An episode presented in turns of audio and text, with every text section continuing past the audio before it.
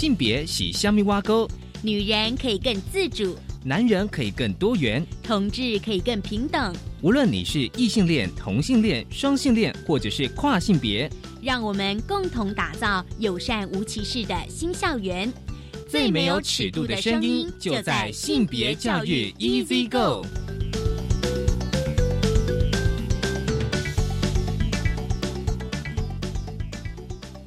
Hello，大家午安，欢迎收听教育电台性别平等。Easy Go，我是温龙。不晓得这礼拜大家过得好吗？不晓得这一两周大家是不是沉浸在粉红色的氛围里哦？其实哦，大家可以去思考粉红色，或者是呃更呃更直接来讲，就是颜色跟性别的关系哦。所以今天呢，性别大八卦呢，想跟大家来聊聊，就是颜色跟性别，尤其是粉红色的历史脉络。我们稍后跟大家分享的是一个网页，叫 Story Studio 故事这个网页，就是说为什么啊，粉红色现在是跟女性化会画上等号。而今天的性别慢慢聊，想跟大家聊一个非常重要的议题哦，就是性私密影像哦。我相信就是高中，尤其是在高中的老师哦，因为我知道就是说高中的教科书哦，就是有关于那个呃教材内容关于网络自拍。所以今天呢，我们想要来聊聊，就是说关于网络自拍，还有就是说，如果学生在散布性私密影像该怎么办呢？很高兴我们邀请到了就是高职的教师哦，同时也是深耕性平教育多年的卓根宇老师，来跟我们分享这个议题。我们先进行性别大八卦。性别。今天性别大八卦想跟大家聊颜色哦，其实大家现在可以去看一下自己身上的颜色，你所有的东西，包括物件、衣服的颜色啊，是不是符合性别刻板印象，或者是你试图的想要用颜色来突破一些性别的限制呢？好，今天我们跟大家分享的是故事 Story Studio 这个网页哦。其实哦，这个网页哦，他们针对了粉红色的历史，有个非常哦简单，但是我觉得非常的精要的一个说明，就是说，如果从历史上来看呢，粉红色原本是属于男性的颜色，只是呢，随着社会哦时代不同的演变，粉红色逐渐。从多数男性使用的颜色转变成为现代认为是女性化颜色。其实呢，在十八世纪中期左右，西方开始流行粉红色，尤其是在欧洲上流的阶级哦，男生女生哦都喜欢穿的粉红色的服饰，来作为奢华跟阶级的象征。所以那时候的颜色是跟阶级有关，跟性别其实没有关系的。但是呢，因为当时粉红色哦，其实被视为就是低度，就是那个色彩哦比较低的红色，因为粉红色跟红色其实是比较相近的，或是比较有淡的阴影哦，那也就是跟红色有相关。而红色呢，在西方的脉络里呢，是协议的颜色哦，也是代表牺牲、勇气、危险以及好战的颜色。所以呢，像英国跟加拿大，他们的军服啊，军人的制服呢，都是以红色为主。但是到了十九世纪中叶呢，就是说这个颜色就开始慢慢的转变了哦，就是说呢，就是呃越来越多的男性穿着呢，就是比较喜欢的深暗的跟朴素颜色，那随行的女性呢，则会朝向选择明亮而且柔和的服饰的色系来搭配哦，那他们就自然就慢慢选择粉红色这个色系，而且这个粉红色呢，在当时就十九世纪中叶呢。也被这个欧美的社会呢赋予就是优雅、就是娇嫩以及甜美的意味。到了十九世纪跟二十世纪之交哦，就是说粉红色呢成为主流的几个颜色的版本之一。但是大家注意啊，这是工业革命之后，就是工业化的进展以及大量生产呢带来了便宜的工化的染料，那粉红色呢就出现了很多的那种颜色版本，比如说紫红色啦、桃红色啦。另外呢，有许多性工作者，但也是女性的性工作者呢，开始穿着类似或相近的颜色，更加深了粉红色跟女性的连结。而到了二十世纪初呢，就是呢，有一些哦，法国就是知名的女装设计师呢，他们开始将粉红色，或是紫红色啊、樱桃的颜色，或者珊瑚的颜色呢，开始运用在连身裙以及时装的上面。所以呢，逐渐将这个粉红色呢塑造成女性服饰的潮流色系，而且也影响了人们对颜色的看法。在二十世纪之后的哦二三十年呢，就是第二次世界大战之后呢，美国的市场行销手法也提倡哦，男孩跟女孩的服装颜色应该有不同，以利性别区分，大大强化了粉红色的这个女性化特质哦。所以呢，就慢慢的奠定，就是差不多在一九二零三零年代啊，粉红色属于女孩，而且蓝色属于男孩这样性别刻板印象。其实大家可以知道，如果你去仔细观察这个历史脉络啊，其实有时候跟那个商人的行销手法其实是有关的。可是到了第二次世界大战期间哦，德国纳粹呢就曾以粉红色大三角的标志呢来识别囚犯中的男同性恋者。而且在一九七零年代呢，粉红色被视为是同性恋、激进主义跟 LGBTQ 社群的象征哦。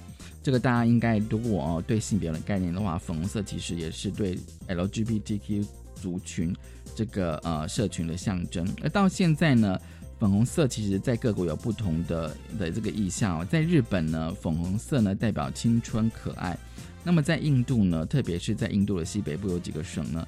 粉红色是属于任何性别的颜色，是可以常见到，就是男性穿着粉红色的上衣，比如说还有饰品啊、头巾哦，他们当地人不觉得奇怪。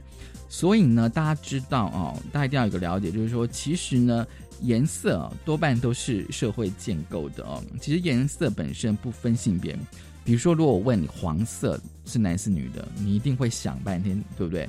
所以呢，不该有颜色的标志，而且粉红色呢是可以漂亮而且强有力的女权，我觉得应该是讲性别平权的运动象征，也可以在男性身上有一种时尚魅力的搭配哦，而且它是极具就是说吸引力、情感，甚至我觉得是一个温暖的颜色，也适合所有性别的颜色。这是今天开始跟大家分享的性别大八卦，稍回来性别慢慢聊。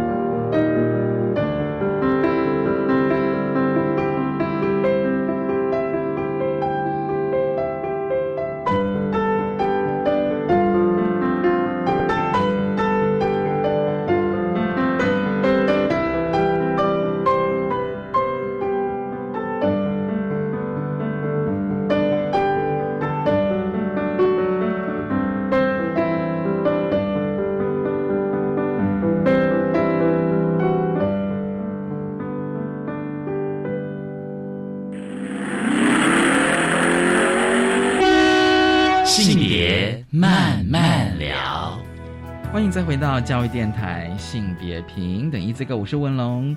今天呢，性别慢慢聊哦，我想跟大家聊一个，我觉得它很重要哦。但是说起来哦，我相信大家一定都会呃每天都在做哦，甚至也是非常关注的议题哦。那当然，过去我们节目是呃比较少触及到，就是自拍这一个主题哦。那但提到自拍，大家一定想到是网络自拍嘛？哦，那不然的话，你自拍，除非你是要给自己看的哦。不过今天呢，我们想要来哦谈谈就是网络自拍这件事情啊。其实我想跟大家回顾一下，就是有一个旧的新闻，就是在二零一七年，有家长团体呢，他批评高中的教科书关于这个性爱自拍的内容。所以今天呢，我们想要谈的这自拍呢。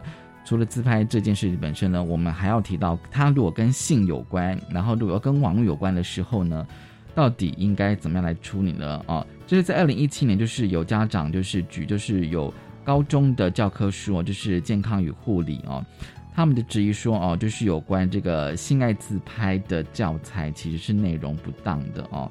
就是说，有些家长觉得说，诶，那如果说一个未成年的高中生哦，他适不适合这样子的教材内容？所以今天很高兴呢，我们邀请到了就是高雄市中正高工的辅导教师卓根宇老师。根宇你好，文龙好，的各位听众朋友大家好。根宇你喜欢自拍吗？我其实，在脸书上蛮常自拍，自拍对，但是那个自拍，因为没有人帮我拍啊，所以 我就只好自拍。但是自拍大概都是露脸，所以。这也是一种裸露，就是脸 就是脸部全裸这样子。OK，好，对。但我觉得，我相信大家一定做不同程度的自拍哦。可是如果自拍，它如果跟你的身体裸露哦，比如像根宇老师刚刚提到的身体裸露，甚至它跟性有关哦，那尤其是在校园，如果我们的青少年、青少女哦做这件事情的时候，那老师跟家长到底怎么处理呢？啊，其实呢，我刚节目一开始有提到那二二零一七年那个新闻哦，其实主要就是在。呃，高中的教科书有个版本就是呃健康与护理哦，它里面有一个单元就是性爱自拍学问大的内容哦。其实那个教材内容，它只是举就是说有一个班队看完了电影到女方家，当然就是男跟女生，就是男生到女生家，然后呢，这个男生就提议说要性爱自拍哦，然后就叙述说，哎，如果女生赞成会怎么样？那如果他不赞成又会怎么样？然后呢，一旦这个女生如果被说服自拍的时候，过程中到底要注意怎样的自保？哦，这个教科书的内容大概是这样，用一个情境，对对对对，就是用一个情境。那但有些家长就觉得说，哎，我们教科书怎么教学生性爱自拍？好吧，根宇你怎么看？我想他会设计这个情境，也有一个前因后果，可能在前面当中会谈到，比如说身体自主权或性自主的部分。对，那。谈到自拍，老师说，我觉得高中职的健康护理教科书里面在谈，其实已经有点为时已晚了。到高中觉得很对，我们从学生的真实的反应啊，或者是他们的生活经验，其实他们从会使用手机的时候就有自拍。那不就是国小吗？现在很多国小学生就开始使用手机。没错，那所以会使用手机的时候，他就开始有一个媒介去自拍。那他自拍之后，就有一个管道去分享。对对，所以我觉得哪时候开始使用手机，就要开始讨论，对，开始跟孩子讨论这样的议题。那我觉得这是，而且是不断的讨论，因为其实很有意思哦。老实说，从家长、老师的身份到学生，嗯，不同的世代里面使用手机的那样的一个依赖性的强度不同。然后还有一个部分是他们怎么样使用呃自己的肖像权啊，怎么分享啊，嗯嗯嗯，然后怎么去修图啊，这些东西都已经是。很多不同世代之间的落差，所以老师们跟家长们其实要多去了解，就是说，哎，他们为什么喜欢透过这样的分享？那第二个部分是这个分享的过程当中，我拍的部分，譬如说，呃，对于自己身体的自主，那个身体自主好像我们都会想象的很简单，就是说，呃，我的身体我决定，但是很多的时候呢，在网络上。他可能分享了之后，他的身体可能就会开始被评价，嗯嗯，或者他的特征可能会开始被评价，对，然后被讨论，可能是被恭维也好，可能也是被攻击也好，所以你就会发现说，他有很多的可能性。那我们常常教育就是要去做预防。我常会跟学生说，你分享的这件事情是开心的，但是你有没有发现后续的结果，或是引发的衍生出来的情绪是多元的，嗯嗯，而且是复杂的，对对对。那这个。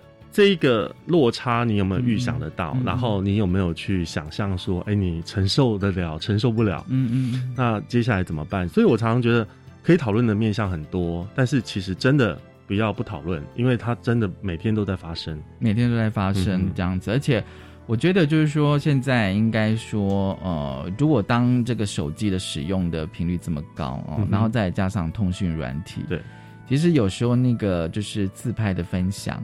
嗯哦，他可能也是在群组里面是哦，但是他也可能是公开的，嗯，而且我就像刚才跟你讲说，为什么学生他喜欢透过分享照片这件事情？我觉得这是一个连接，当然这也这也是因为科技的关系带动了我们现在的人跟人建立关系的不同。我想文龙跟我大家可以回想一下，我们我们的年纪会有经历过交笔友、书信往返。对，就是写信。对，你现在是用是用笔写笔写，然后还要买信封啊，买邮票啊，然后那个确保他收到信之后有感动到要回信，而且会计算那个时程，对，就来天会到，对，那个往返之间大概有两周三周哈，所以一个礼拜等待这件事情好像是很自然，嗯，但你会发现现在因为网络非常的便捷，嗯嗯，所以可能他会穿越时空，然后穿越族群啊语言，然后很快速的，然后也没有时差，所以他们很连很快的连接。那那个连接当中，他就用影像，譬如说我拍个照片跟你分享哦，我在台湾，然后你可能在其他地方、其他城市或其他的国家，然后呢就会有那种新鲜感。那当然还有一个部分是，我们的确现在呃，我觉得每个家庭在少子化的当中，他其实比较少同才或兄弟姐妹对对。去讨论，所以他网友或者是透过网际网络交朋友这件事情跟世界连接，我觉得也很自然。所以其实这些条件都会常常冲击到我们，譬如说在学校里面啊，每次我要跟我的同事们讨论网友这件事情的时候，你就会发现很多的同事就会说：怎么可以交网友呢？为什么要交网友？网友是不好的。那这样子就少掉了可以讨论的空间。其实，根据你你刚举的那个例子哦，让我回想到，就是说那时候 Win 九五刚出来，大家知道 Win 九五是几年前吗？是二十五年前这样子。我印象中就是那一波的讨论，我我有印象就是说，对，就像是那个老师的印象，就他觉得网友可能会让你，比如说你可能就会迷惘、迷失哦，那可能会被欺骗哦，可能你交了网友，可能你因为你不晓得他真实网络背后有匿名性啊，对对，你不晓得他到底真实这样个人，所以我。我会觉得那个对网友的概念，我觉得有时候是是在 Win 九之后建立的，觉得说，哎，是不是很危险？即便我现在四十几岁，很有趣。我的爸爸妈妈偶尔跟我聊天的时候，他们都会说，哎，去 KTV 唱歌是很危险的事情，因为他们过去的想象是 KTV 常常会逞凶斗狠啊，暴力啊，对对对对。所以这也是一个不同时代，他对于很多休闲或者是他所禁用的三 C 或者是科技产品。因为不同，所以那个经验不同的时候，其实你就会发现他们有很多不同的刻板印象。嗯嗯。那我们也在突破这样刻板印象，然后也在试着了解哦，原来他的生活经验是什么。所以你的学学生他们做这样子自拍的行为，其实比例非常高。其实我觉得蛮普遍的，他已经是很生活的一部分，所以其实已经不再去，也许不说。不再跟他讨论说能不能自拍，而是说你自拍的时候要注意些什么。那你分享的时候你要小心，然后你要特别去想到、思考到哪些点。嗯，尤其是他们常常在有个人的分享，但也有班级群组。对对。那班级群组常常他们的那种自拍就会变成是不只是个人，他还会牵扯到同学。哦。对，那他有可能是被迫的，或是开玩笑的。那有没有过度啊？会不会造成彼此的困扰啊？这些都是常常我们在处理校园事件的时候衍生出来的议题。其实我们就是可以慢慢的去谈，就是说，因为我刚有想到，就是说，即便是自拍哦，那男生自拍跟女生自拍，其实我自己观察这么多，我觉得那个内涵有点不太一样。的确，就是说，你刚刚讲说同样是身体的展现，但是我觉得在男生自拍，其实有时候我会觉得说，好像。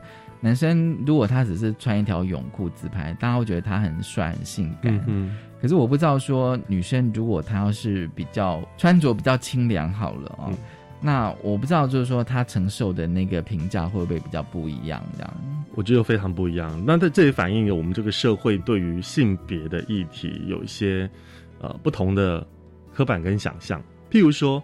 我们在男生多的工科学校好了，他们可能上完体育课之后很热啊，然后最近因为疫情期间不可能开冷气，所以他们上上衣一脱就打赤膊。那当然，这个对他来讲是很自然的生活的。所以上课他们也上空，会对。那当然，当然我在上课的时候，我就会跟他说：“哎，同学，这样子让老师感觉有有点不自在。”所以，哎，那我也会用一个情境跟他说：“哎，如果今天在前前面的是女老师或者是不同的老师，他们的想法会不会也不同？就希望他们能够站在别人立场去想一下这件事情。但像这样的议题，对他们来讲其实很生活。嗯嗯。但是你想想看嘛，这时候如果是一个女生多的班级，她有没有可能这么做？不可能，多数不可能。在校园里面，她不可能裸露上半身。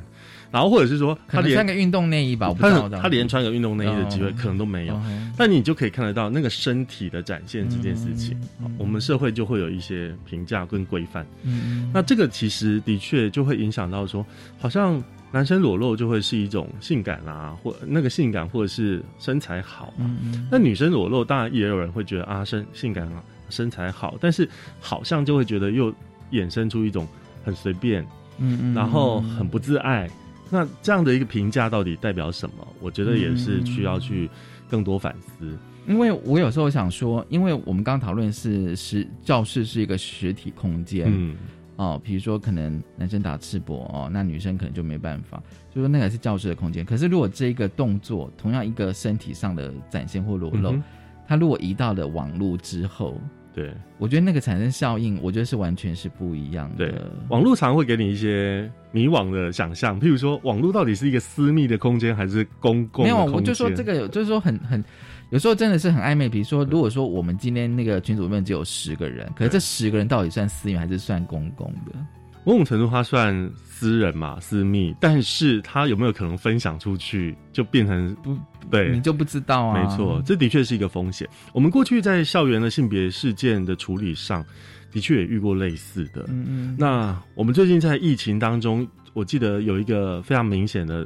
有一个动画很有趣，就提醒大家个人防疫的重要性。原因是因为一个传两个，两个传四个，就无限扩张。对对对。那同样的，你怎么让那个停损点在伤害最少？嗯嗯。那一个照片，一个不雅的照片或裸露的照片，如果一个传两个，两个传四个，然后四个传八个，你就会发现哇，那他会不会？有哪一天传到我身边熟识的人？你让我想到以前国小学到一传十，十传百，我觉得是一传十，哎，一个传十个。对，而且每个十个都会说，我只跟我的 闺蜜传，好朋友传，然后你传，然后你不要传给别人哦。对，然后最后大家一定都会传给别人。没错，所以这就是一种呃，我们对于隐私还有对于这样的一个概念，是不是能够立即的觉得它不能再传，而且要把它删掉？嗯嗯，那能不能？不传，而且删掉，这就是一个很关键。对，不过通常我觉得有时候那种，比如说对于网络的那种比较呃裸露或是带有性意味的照片哦，我觉得大家都会有一种好奇，或者是有一种甚至会有一种窥视。我觉得那是难免的，但是就是说，当这样的一个好奇跟窥视，它是涉及到别人隐私，比如说我今天如果是一个。明星公开的场合，或者是在一个戏剧的表演上，他有这样的剧照，也许这是一个可以分享。但是如果他是一个看起来就是涉及到别人私密，而且可能是自拍或偷拍，或者是因为自拍自己要分享，但是他有可能被流传出去，对，那这些可能我们就会尽可能停止，就不，哎，我不应该分享，而且我觉得我怎么会拿到它呢？甚至也会去思考一下，嗯，对，但这的确不容易，我觉得它考验了人性。但是呢，我们真的要让它停损点到最低，不然真的有一次处理类似的事件，我觉得当事人的那个冲击，甚至他都自我伤害，甚至他很贬义，想消失在这个世界，那这冲击真的很大。那当然，我觉得从小到大，我们如果有开始有这样的敏感度，我觉得它是一件好事。或者是说，可能就是说，在呃，因为过去我们有讨论过，就是像网络霸凌，嗯。这件事情哦，那大家可能会有一些意识跟警觉。那有时候就是说，就像我们今天讨论的，像自拍这件事情，对，那呃，因为他搬到网络上之后哦，我一直觉得他的那个他的讨论的内涵跟方向，我就觉得好像全然都不同。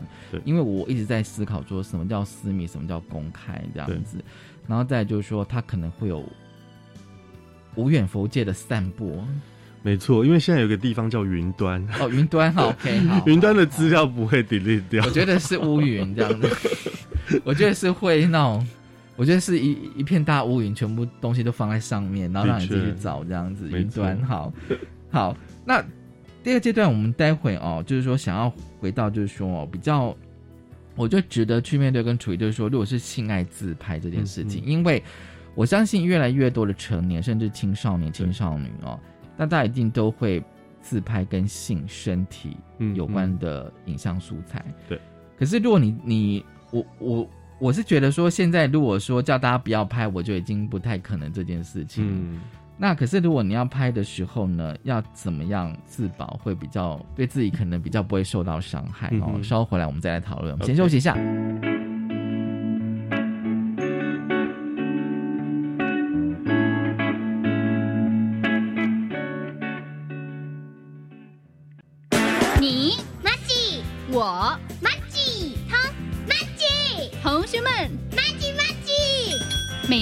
每周五晚上九点三十分，欢迎所有的马吉朋友加入马吉同学会，让妮姐姐陪伴你一起成长，一同学会。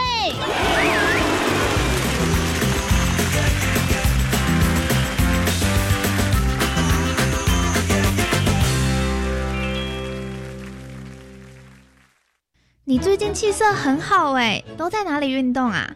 我本来都在健身房运动，现在呀，暂时改在家里或开放空间做有氧体操哦。可是听说健身房消费纠纷很多哎。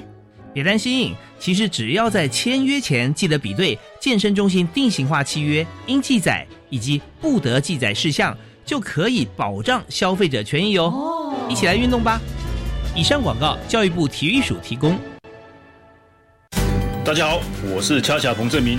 你觉得当车手帮别人去领钱没什么要紧，去 ATM 提钱也没什么大不了。但你破碎了多少家庭，自己的人生也海尿尿，很掉漆。年轻人赚钱自己拼，帮别人洗钱爽爽赚，陷阱多，记得探己优手，别当车手。以上由行政院洗钱防治办公室提供。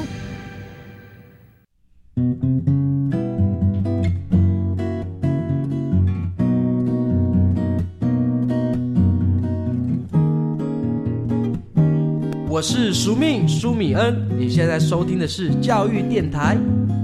Open your mind，就爱教育电台。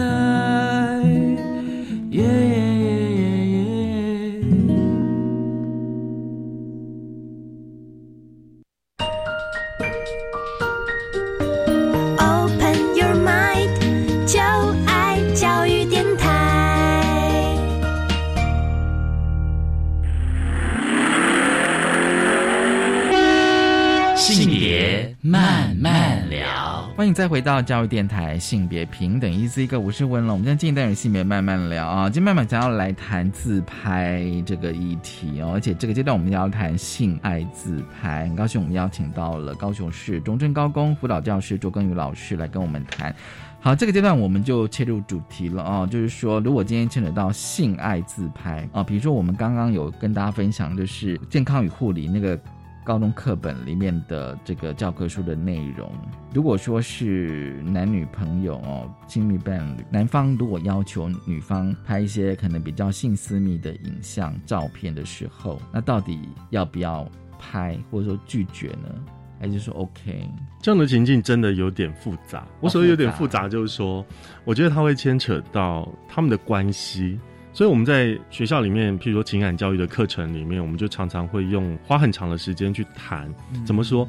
譬如说，他的描述可能是男女朋友，对对对对。那男女朋友在不同阶段当中，他如果在初恋阶段、热恋，还是哎两个人好像已经交往很久了，熟悉的程度，然后或者是有分手的那个危险，那。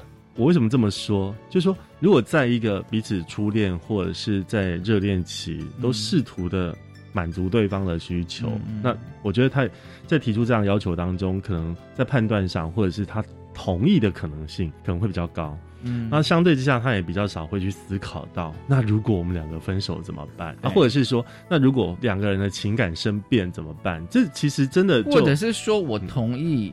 自拍性爱自拍，但是我到底同不同意你要上传这件事情？我可能同意跟你分享，这是我们两个私密的分享。但是我们两个人私密的分享之后，我有没有可能跟彼此的好朋友又去做转传分享？这样，那这个就我们真没有办法把握。所以其实我常常会跟学生讨论到这样很两难的议题，就是说。那个的确是一个呃，他想要记忆下的美好，但是那个记录下来的美好这件事情有没有其他替代的可能？嗯嗯。那如果这样的美好可以持续，未来也有机会再去记录，然后，所以怎么样让他们去思考说，哎，当下如果我被邀请，对方说，哎，我们来自拍，而且是在亲密关系或性爱的自拍，那我真的就会常常会跟他们讲到的是。你当然很难跟他讲 yes or no，因为这决定权还是在他们身上。但是在那个 yes or no 的前后，会衍生出什么样的可能性？嗯嗯那至少我觉得可以让大家在课堂当中讨论。嗯，那有时候学生讨论，他们有时候会很开玩笑似的，很天马行空的。但是我觉得，你就容许他在那个状况之下，因为当他那个开玩笑跟天马行空。其实不代表真的没有意义，嗯嗯，有时候是满足他的那个好奇，但是你也可以看得到，有些孩子的动力，他其实是眉头深锁的，嗯，眉头深锁。那你觉得他的意义是什么？他意思是什么？我可能会担心的是，哎，他是不是曾经也做过类似的事情？嗯嗯，然后至少我们期待建立的是，他有机会有一个管道去讨论，而不是闷在心里面。因为他如果真的发生事情了，或者是真的对他有点冲击了。那个有时候常常作用力会更大，所以其实你会发现，他可能是一个网络使用的媒体素养，但是它其实也是一个很性别的议题。嗯，因为就像刚刚提到的，一个女孩子她可能有这样的分享，她觉得那是一种很幸福的感觉，很好的感觉。但当当她被拿来当成是一个威胁，或者是呃强迫你做什么事情的条件的时候。那她就是一个痛苦跟悲剧嘛，所以常常在那个过程里面，当然男生也有可能会遇到类似的状况。那我们在想说，呃，我觉得一个女同学求助的机会，跟男同学遇到这样的事事情的时候求助的可能。这也是我们作为辅导工作者要去觉得不一样，我觉得不一样。对，那当然在学校里面，我们多数处理到男生会求助的，可能多数是在性别霸凌的情境当中，不是情感关系。但是你也有可能发现，在情感关系当中，也也可能会有，因为可能是同志之间的，或者是同性之间的这样的情感，也也有，但相对的确是少。那我觉得多数会在情感关系当中，因为性爱自拍或者亲密关系的自拍，或比较裸露的跟个别跟对方分享，后来被转传出来的那样的一个后续，我觉得女女同学的案例会比较多，会比较高。对，可可是你们怎么样去就是？如果真的遇到这样子的一个案例的话，嗯哼，这的确是一个很复杂的问题。我曾我举一个案例好了，很多年前处理过一个跨校的案件，孩子在国中的时候交往，嗯，也很稳定，但是因为上了高中，各自到不同的学校，嗯没有没有吵架，就是渐渐婴儿就淡了，然后就分手了。那因为在国中三年级的时候，两个人在互动当中有留下一些影像的记录，譬如说，呃，可能裸露啊，穿着很性感的内衣啊，然后当然没有所谓的性爱过程，嗯嗯，但是在这个过程里面，其实脸然后对都拍到，那当时也都只有两个人彼此分享，嗯嗯。女同学也不疑有他，男同学也没有特别去提到。那分手之后，自然而然分手之后，有一次女同学的网友突然跟他说：“哎，这好像是你哎。”然后那女同学才恍然大悟说：“你怎么会有这个照片？”对，他们现在三个人分属不同学校。OK，那我们就开始要介入去处理的时候，就要去讲这照片从哪里来的。对，所以那个问他的网友，他那边有追求。追出哎，谁跟他分享的？那这样分享分享，我们总共这样的一个事件跨了七个学校，也就是说，这七个学校有，这是我们可以掌握到的。对。然后我们访谈了三十几个同学，那这三十几个同学里面有三个停损点，就包含刚刚问女同学的网友那一个。好，这三个停损点都是他的一个是网络的朋友，然后他会跟他讲，是因为他。真的觉得这对他的伤害很大，然后这个网友还他是一个公开的同志，嗯嗯，然后当他看到这个部分，他就说，多数的男同学看到都会觉得，当然要分享啊，但对他来讲，他就会觉得怎么可以分享？所以我觉得这里面太多有趣的性别的议题，然后多数的男生那个分享的概念就会觉得说啊，反正别人都他都愿意拍了。他们的直觉是这样哦，他都愿意拍了，他一定对不怕分享。这个是最大的迷思，就是说你既然都敢拍了，你为什么？可是我觉得那好像是两回事，就是我拍也是也也许是我或者是我们两个人，我们自己爽就好。可是我没有同意，我从来没有想过我要跟这么多人，或者是说我可能根本就不同意。对，要上网分享。没错，所以我觉得这一很大的迷思就是很多的。接到分享到就收到这样的一个分享自拍转传自拍的人的想法，尤其是男生，他就会想象说，他都他都敢这么拍，一定是不怕分享，但是这是错的，因为没有人想过他他没有。他我并没有说我同意跟我的当时的交往的男朋友分享，表示我愿意跟他所有的朋友分享。那这个其实就是一个很常见的迷失跟受伤的地方。那我觉得在那个停损点当中，其实我们真的就会一方面很顾虑到这个当事人他会不会因此而想不开，然后自贬，然后二方面知道他的人可能就会。用各种不同的评价，就说啊，他本来就很怎么样啊，他是一个怎么样的人？那我觉得那个都是一个事后诸葛，他常常就会给他很大的压力。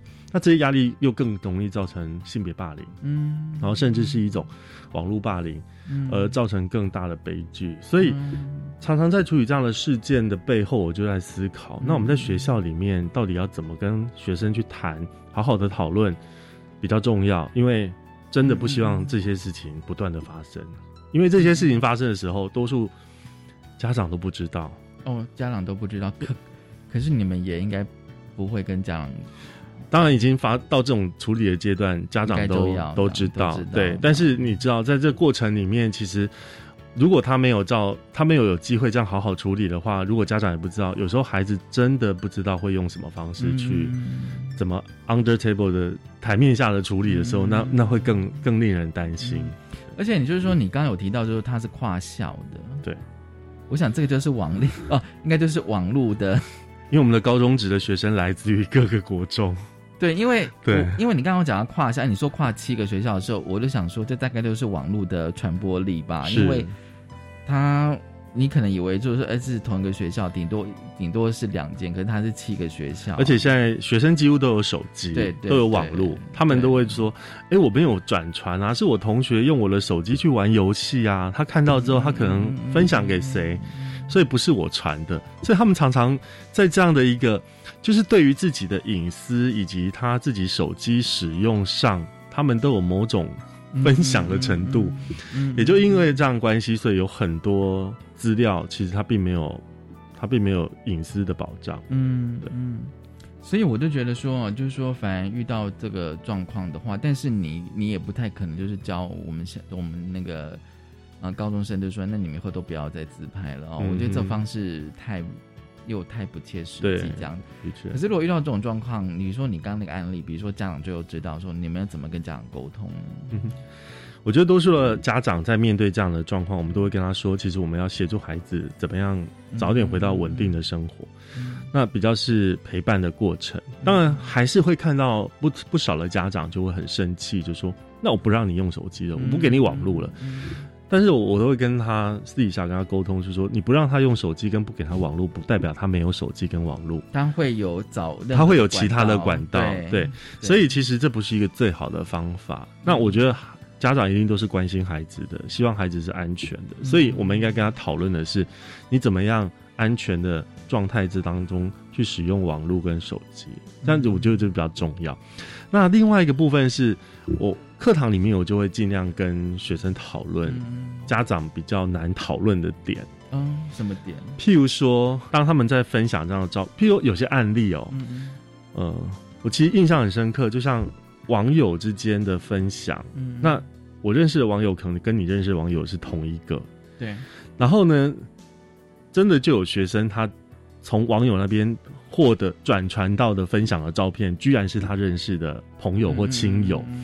那像这一类的事情，对他冲击就很大。嗯，但那个冲击很大之外，你也要给他机会教育。嗯，也就是说，你看这个网友，你跟他这么熟悉跟信任，但是他还是有可能没有经过别人同意之下分享了别人的照片。嗯嗯，那他有没有可能没有经过你的同意之下也分享了你的照片？有可能。对，所以，我们对于那个肖像权跟自我保护，然后我觉得那个敏感度就会高一点。其实有时候我也在想说，我我就是说那个不。其实我不知道现在的脸书或传播软软体，它它有没有个机制，就是说，比如说我现在要分享分享另外一个人照片，嗯哼，比如说那当然是我当然没有问题，如果我自己都同意的话，可如果说你现在里面有三个人好了，那另外两个人是要经过他们的同意才能够分析。好像他可以设定一个，就是你 tag 了某些人，对对，但他经过同意，他才会公告在他的脸书上。但是这个也许不见得每个人都会使用到，可能有些人他就完全开放权限。所以其实不尽然每个人都清楚知道说，哎，我怎么样去设定那个权限、隐私的权限。对，所以你看，我们现在的到处都有人脸辨识啊，连脸书的人脸辨识都非常的，你只要一个很清楚的照片，有四五个人，他这四五个人如果都有脸书的注册的话，他就会帮你 take。对，那有时候会 take 错误，但是多数还蛮精准的。然后接下来你就会，你就会收，对方应该会收到说，哎，你愿不愿意让他 take？然后你要公开，你就按公开。但是有些人可能没有设定的话，他就不一定知道。哦，对对，所以这也是一个。我觉得在科技网络媒体的媒介的使用上，不竟然每个人都有这样的一个能力去做保护自己的策那个策略。嗯，所以网络是个无底洞吗？我觉得网络是一个 真的就是水能载舟，亦能覆舟。就说我觉得它没有什么好坏，它的确带来很多的便利，嗯嗯，但是它也的确有很多我们会忽略的。那个风险，就像我们现在也很习惯在网络上购物啊，但是对于资安啊、各资啊，或者是你的信用卡被盗刷的可能，也比相对过去是高的，所以你就会发现说，这样的一个环境好像势不可抵。但是我们怎么样在当中找到一个最比较安全的区域，这还蛮重要。所以我常常会觉得说，跟学生谈网络自拍。然后或者是自拍的分享，对，然后或者是说这样的一个裸露的照片比较隐私、个人的照片的分享的议议题的时候，对，其实我们不是给他一个 yes or no 的答案，而是你真的要想很多。那你想的越多的时候，你比较能够清楚知道我为什么要这么做。那如果今天这个朋友或是你的伴侣或情人是你真的很在意，他也很在意你的，我想不急着在当下做这样的分享。那但是呢，常常我们也的确在那个情感关系里面，嗯嗯，不一定那么的理性的瞬间的去做决定的时候，他常常是被推波助澜。我常常会开玩笑的说，如果他真的那么喜欢看你裸露的照片，那其实并不急于现在，未来还有很多机会啊。那他如果当下非得要的时候，那就表示我觉得他当下其实是任性的，因为他就是要。嗯，那那个就是要没有妥协的空间这件事情，其实也是你要判断这个人是不是一个好的情人，或者是一个危险情人的指标。所以我觉得这也是一个的确很界限很难清楚的划分，但是。我觉得跟学生讨论的过程，至少啦，我觉得他们会多一点点敏感，这倒是蛮重要的。好，我们先休息一下，稍后回来。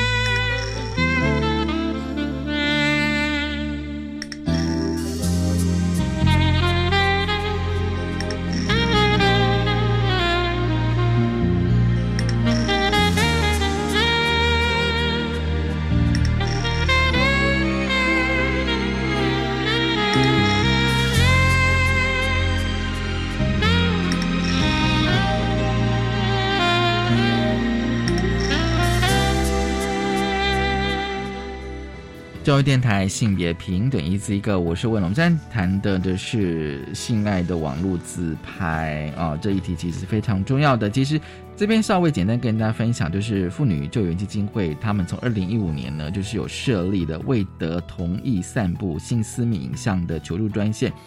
那么到现在呢，他们已经就是服务了四百多个求助案例啊。那有些数字我觉得可以跟大家分享，就是说，就是说未满十八岁的占百分之十四，而且呢，这个呃未成年的受害者比例有逐年升高。那至于说被害人跟加害人关系啊，根据那个妇女救援基金会的统计呢，其实五百分之五十三呢是前任或现任的伴侣以及或者是同事同才。那如果分析加害人散布影像的管道呢？网络还是最大宗。那这个网络呢，其实社群网络或是色情啊，或者是网络影音平台，其次是通讯软体。好，其实我就像刚跟宇老师讲说，其实现在的学生对这些手机网络平台、通讯软体，其实都是应该都是非常熟悉，而且他每天都在使用，可及性非常高，也就每天随时随地他随手，然后网络分享，对，都非常普遍。那我觉得现在有个状况是说，因为有时候我们会从一些社会新闻看到，就是说，尤其是异性恋的的那个男女情侣啊，那可能就是有一方。就是说他们在那个亲密关系当中也拍下了照片，也录了影片哦。那可能有一方可能想分手，但是另外一方威胁他说：“如果你要提分手，我就把这些影片、照片在网络上公布。”对，用威胁的方式是受害一方，他可能就会开始焦虑紧张，担担心自己的那个跟性身体有关裸露照片上网被看到怎么办？嗯哼，这种事情就。有时候还是会看到这样社会新闻，的确。然后这当然有法律的层面，当然对簿公堂之后，当然还是会有某种他的隐私被迫的，呃，呈现在大家面前。那我觉得最重要就是说，我们常在讨论危险情人这件事情，都会从特质，然后都会从心理状态。但是其实，在网络自拍或所谓的性爱自拍，我们把聚焦在一个情侣当中的性爱自拍。那情侣当中的性爱自拍，当然有些时候满足了当下两个人那种你情我愿，然后非常浓情蜜意的感受。但我常会跟学生讨论一件事情，很有趣，就是说我们的情感跟情绪哦，因为情感教育里面一定要谈到情绪的辨识跟表达。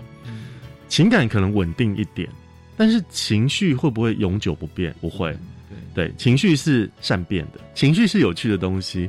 譬如说，一个人都会说：“哎呀，我真的哭死了。”哦，嗯嗯，其实你不会哭到死，因为你哭到累了就停了。对对对，对你哭到没有眼泪也就停了，所以不会哭死。在这样的一个情绪当中，常常会有网络性爱自拍，尤其伴侣之间性爱自拍，多数是在那个情绪很高涨的时候。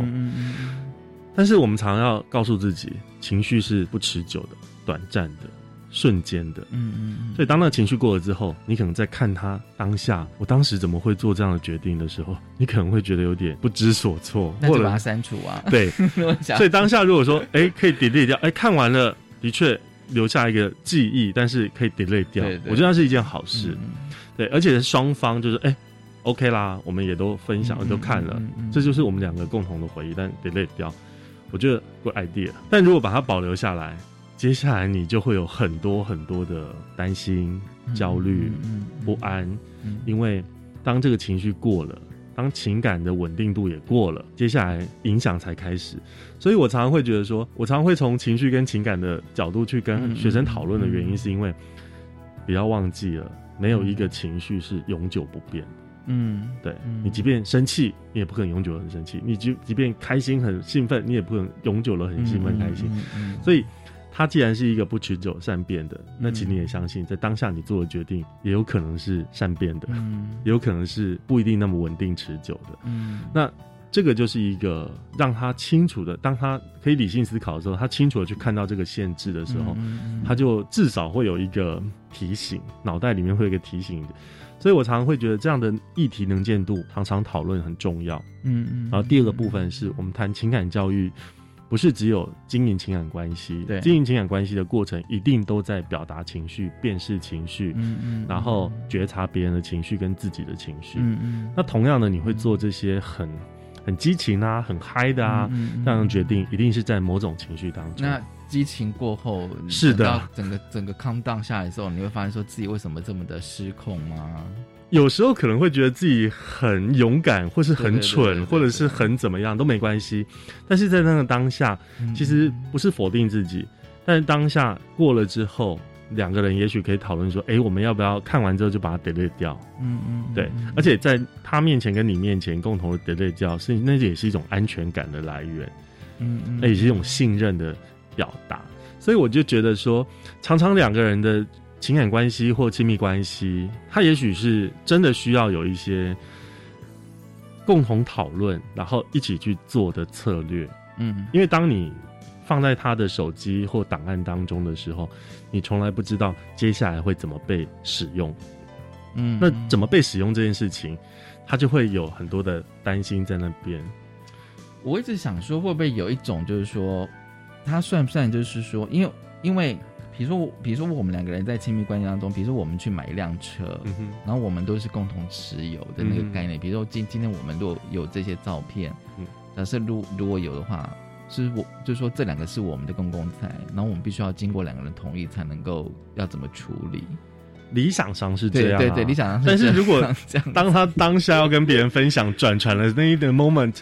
就已经不是经过我同意。对，你不在身边的时候，他可能想说：“ 嗯，我之后再跟你讲。”没有，你可以这么方便，你可以传个讯息给我，要要不要而已，很快啊，几秒钟的事情。所以你看，就我觉得常在考验我们的人性，就是说，其实我们对自己当然很有信心，但是有时候也不要忘记了，自己在决定某些事情的时候，也有某种冲动。对，然后我一直想说，那为什么对方想要做分享？